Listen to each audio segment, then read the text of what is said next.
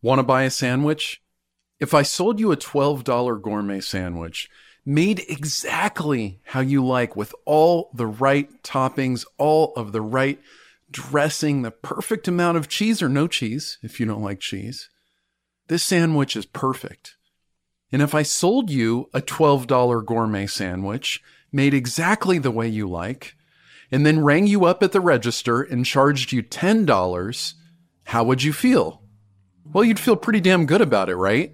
You might even ask if I made a mistake because you were already prepared to pay $12.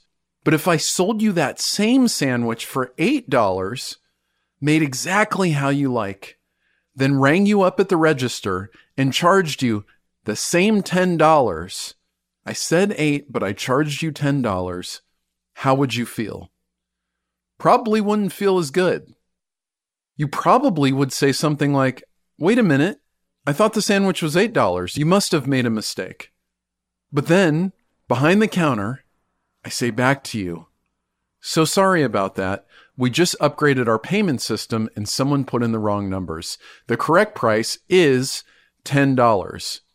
Now, in both of those scenarios, you paid $10 for the same exact sandwich. In one of the scenarios, you gained something, a free $2 in the case of overquoting the price at $12. And in the other case, you lost something, a measly $2 in the case of underquoting the price at $8. Which scenario do you feel more strongly about, though? Almost certainly the scenario where you lost $2. Now let's consider a different example Teslas. When Tesla kickstarted the hype machine for the release of their Model 3, it was fueled by a simple and attractive promise. They'd finally mass produce a car that would be $30,000. Elon Musk's original promise when he launched Tesla.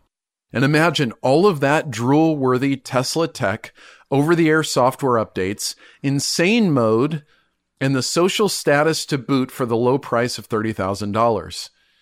Now, that would actually be quite impressive, especially in comparison to the starting prices of the Tesla Roadster, which retailed for about $110,000, and both the Model S and Model X for $80,000.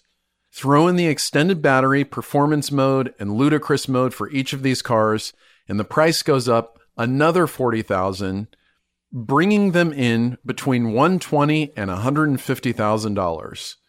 There is a problem with the Model 3 though, that $30,000 car. The price point was never met. The starting price is not 30,000, it's $39,500. And the model everyone wants and expects is another 20,000 on top of that. Quite disappointing from a $30,000 promise to a $60,000 delivery. This news should have been heavier than a boat anchor. And yet, sales are still strong. That $30,000 promise should have made the $60,000 Model 3 sound really expensive. What's going on? Well, Elon Musk promised a $30,000 car and delivered a $60,000 car, meaning he created a downward anchor. But they somehow survived the debacle. And it appears there are two main reasons for this.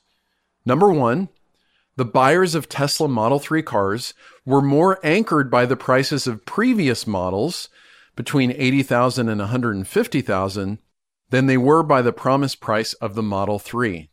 That is, the Model 3 was still much more affordable in comparison, especially if you want the fully loaded model. In this way, there was an upward anchor set on the price. In addition to that, let's be honest, Elon Musk has made a lot of bad promises. Maybe a lot of people out there just didn't believe that a $30,000 Tesla would ever be made. I don't know. The second major point is about who buys the car. There are three main groups of Model 3 buyers so called environmentalists switching from a Toyota Prius, traditional audio enthusiasts who like high performance cars, you know, insane mode and such, and tech enthusiasts and those just wanting a quote cool car. All three buyers are less price sensitive and also heavily driven by social status, which makes the decision inherently emotional for them all. So, in a sense, price anchoring was still a factor in the sale of the Model 3. It just didn't hurt Tesla, despite all of Elon Musk's promises and antics. Now, price anchoring is talked about quite a bit in sales, but it can be a little bit of a mysterious subject because it works both ways for you and against you. We don't get to choose the anchors that our clients take, but yet they are still influenced by those anchors. In today's episode, I'll be talking all about price anchoring and how you can use it in your own sales. Welcome to Modern Sales, a podcast for entrepreneurs, business owners, and salespeople looking to have more and better conversations with your perfect clients. You'll get a healthy scoop of psychology, behavioral economics, and sales studies to help you create win win relationships. I'm your host, Liston Witherill, and I'm pleased to welcome you to Modern Sales. We're going to start the episode with, of course, a definition.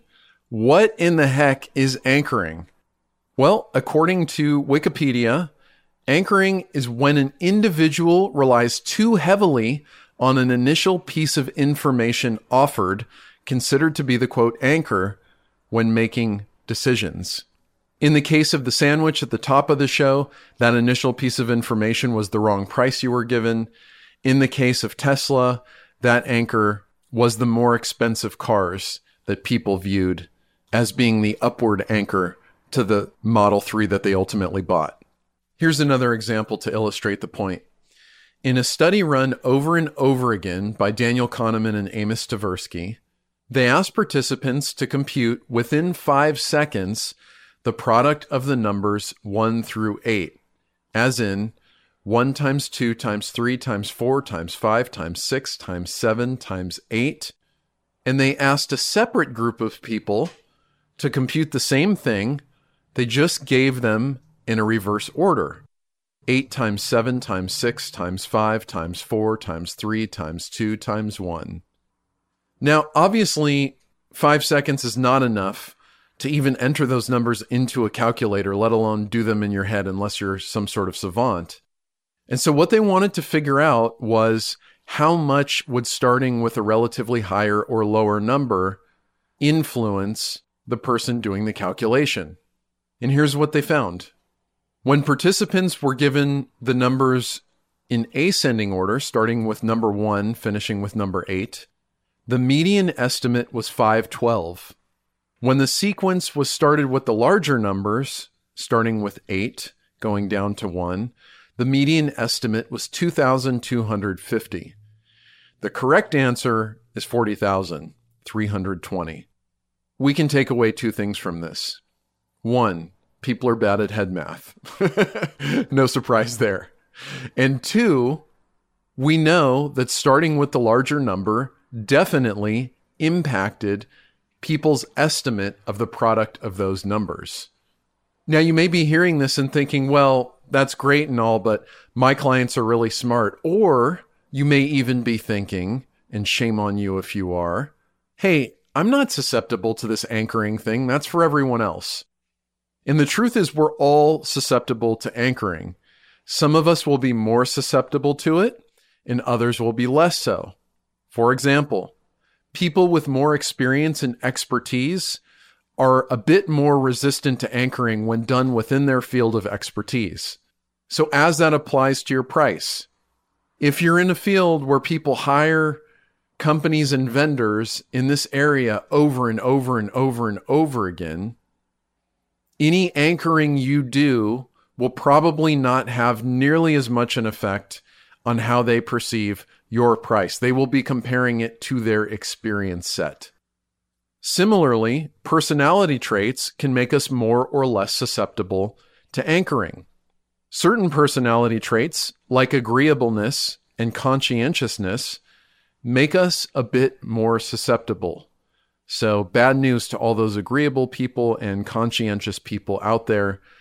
Whereas extroversion seems to make us a little bit less susceptible. These are three of the big five personality traits.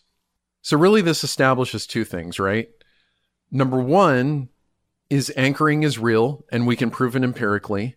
And number two, we all experience the effects of anchoring to some degree. Some of us more, some of us less, but we all experience it. Now, how this applies to your selling. There are two major ways this applies. And of course, the number one thing we need to start with, because this is what's on your mind when you hear anchoring, is pricing. How do you make your price or your investment, if you want to call it that, how do you make it sound like a bargain? Well, first of all, you can demonstrate that it is. So, anchoring aside, you can show past results that you've had with clients. You can show projections based on data, depending on the field that you're in. There's all kinds of things that you can show to help demonstrate your value. But of course, your client may be thinking, I don't know if any of that stuff is true. So, what I recommend you do is when you have a value discussion with your client, in other words, what would it be worth to you if we did this project? If you got rid of all of your terrible pain and made it to your goals, what would that be worth to you? Helping them set and articulate that value will help you set your anchor as high as you can. And this is important such that it reflects your client's perceived value. And what that means is what your client believes matters a lot more than what you believe, number one, when it comes to setting value. And number two, it can't be total bullshit because as you set the value now, it will influence your client. But later, they will still have that value in mind. So if they think a project is worth $5 million, and you don't do anything to temper or adjust that expectation, and you know that the project is probably more like a $2 million project, you may be setting them up for disappointment. So keep that in mind.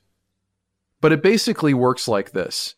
If in the value discussion, we can set a project value of 5 million, and then we go in with a price of 500,000, a 10x potential value realization, most clients will look at that as an attractive offer. Now, you may be wondering, well, what if I can't show that there's a lot of value? What if I can't show 5 million versus 500,000? What if I can only show 700,000 versus 500,000? Well, that's obvious, right? What I would say in that case is you don't have a very good value proposition. So maybe you need to rethink working with this client, or maybe selling on quantitative value isn't quite there yet. You need to do a better job of understanding where the value lies for your client. So that's number one, establishing value in a structured value discussion where your client can articulate what a project is worth to them, and then you can anchor your price against that value. The second way you can use anchoring when it comes to pricing is to anchor against your own price. Now, if you are interested in learning more about anchoring against your own price within proposals, I do have a whole episode on how to do a sales proposal presentation and why you shouldn't email it. That's episode 12 and it's linked in the show notes. But here's the Cliffs Notes version. The way it works is you show a few prices that allows you to anchor your own price against yourself which means we're always going to start high. We start with the highest number. In order to work with me with all the deluxe bells and whistles and every single thing that you want is drum roll, you name your highest price, whatever it is. $85,000. Then you move on to the second price. But if you want the middle version, that price is, drum roll once again, $45,000. And if you want the least expensive version, we could get started for the low, low price of $25,000. Now, presenting those prices in sequence and doing it live so that the client isn't looking at all of the prices all at the same time, you're revealing them one at a time, allows for this anchoring effect to take hold. It also allows you to demonstrate to them what they get at each stage and why the pricing is so different.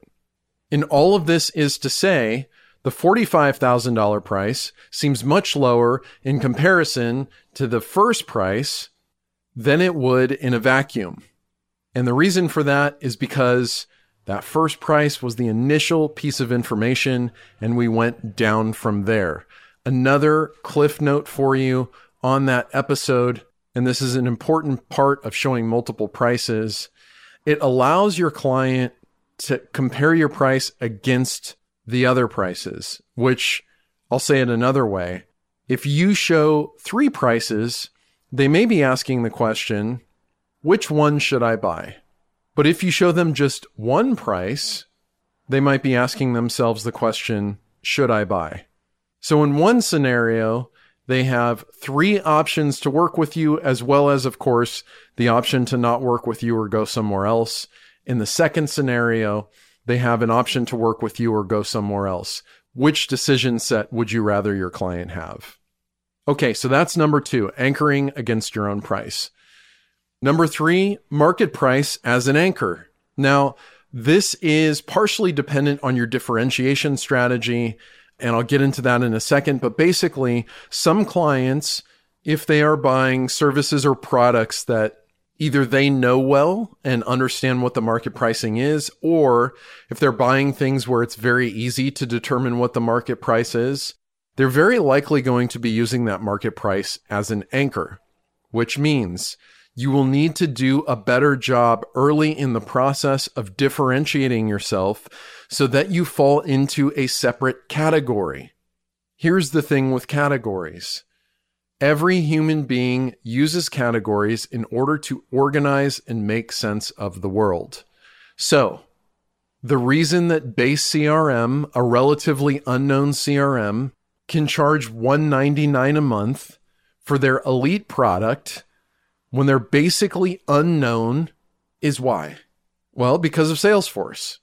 Salesforce Lightning Enterprise is 150 per user per month billed annually while their Lightning product, which is probably the equivalent of Base's, now Zendesk sells, Elite product, Salesforce is $300. Zendesk Sell, aka Base, is $199 a month for the complete full access.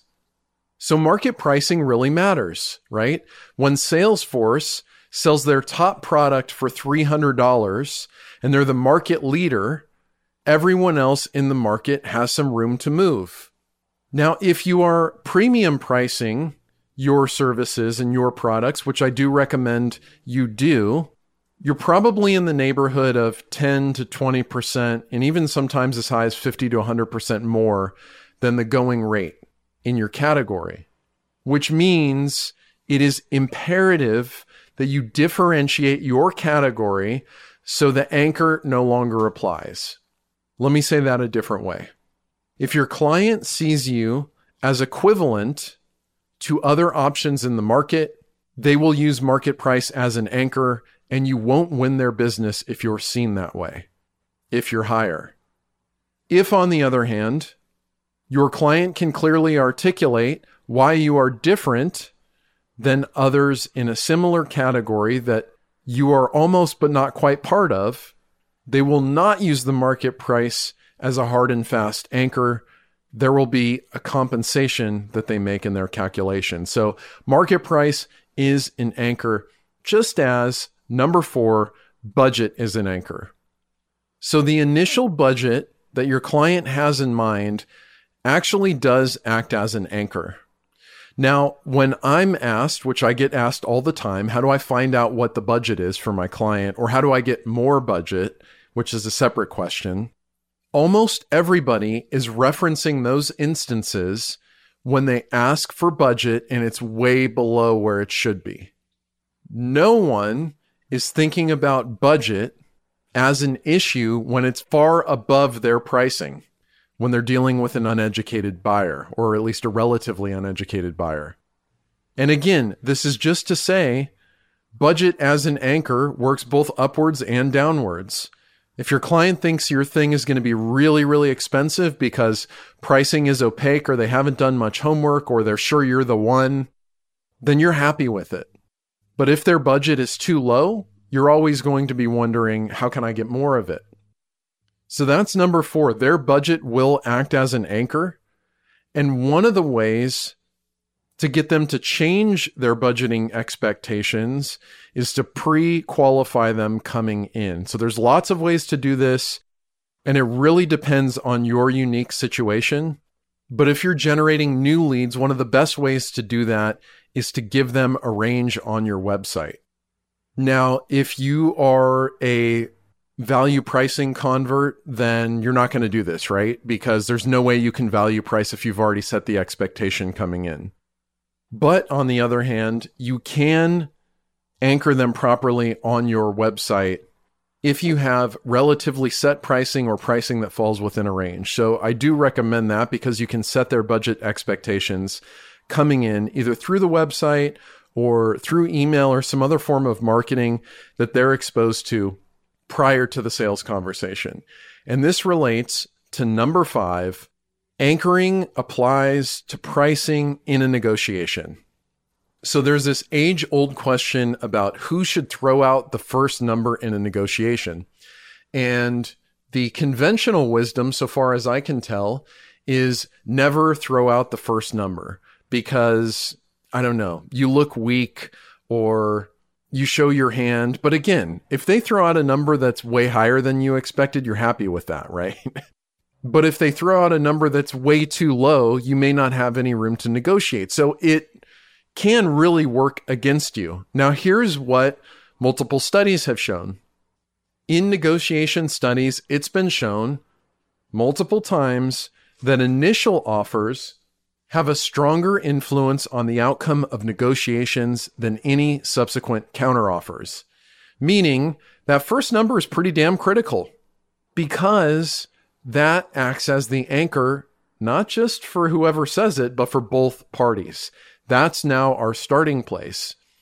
So it could be really to your benefit to be the first person to throw the number out in a negotiation because that acts as the anchor. Or you could do what I recommend, which is let's not discuss price until very last. There's all kinds of other things that we can negotiate on, like terms and start dates and payment options and service levels and on and on and on and on before we get to pricing. So I do recommend that if you're not sure what to do in a negotiation is to look at what are all of the options and things that your client might want and focus on price last because usually price is just a proxy for a win. And I'd much rather give someone a win on something else other than price.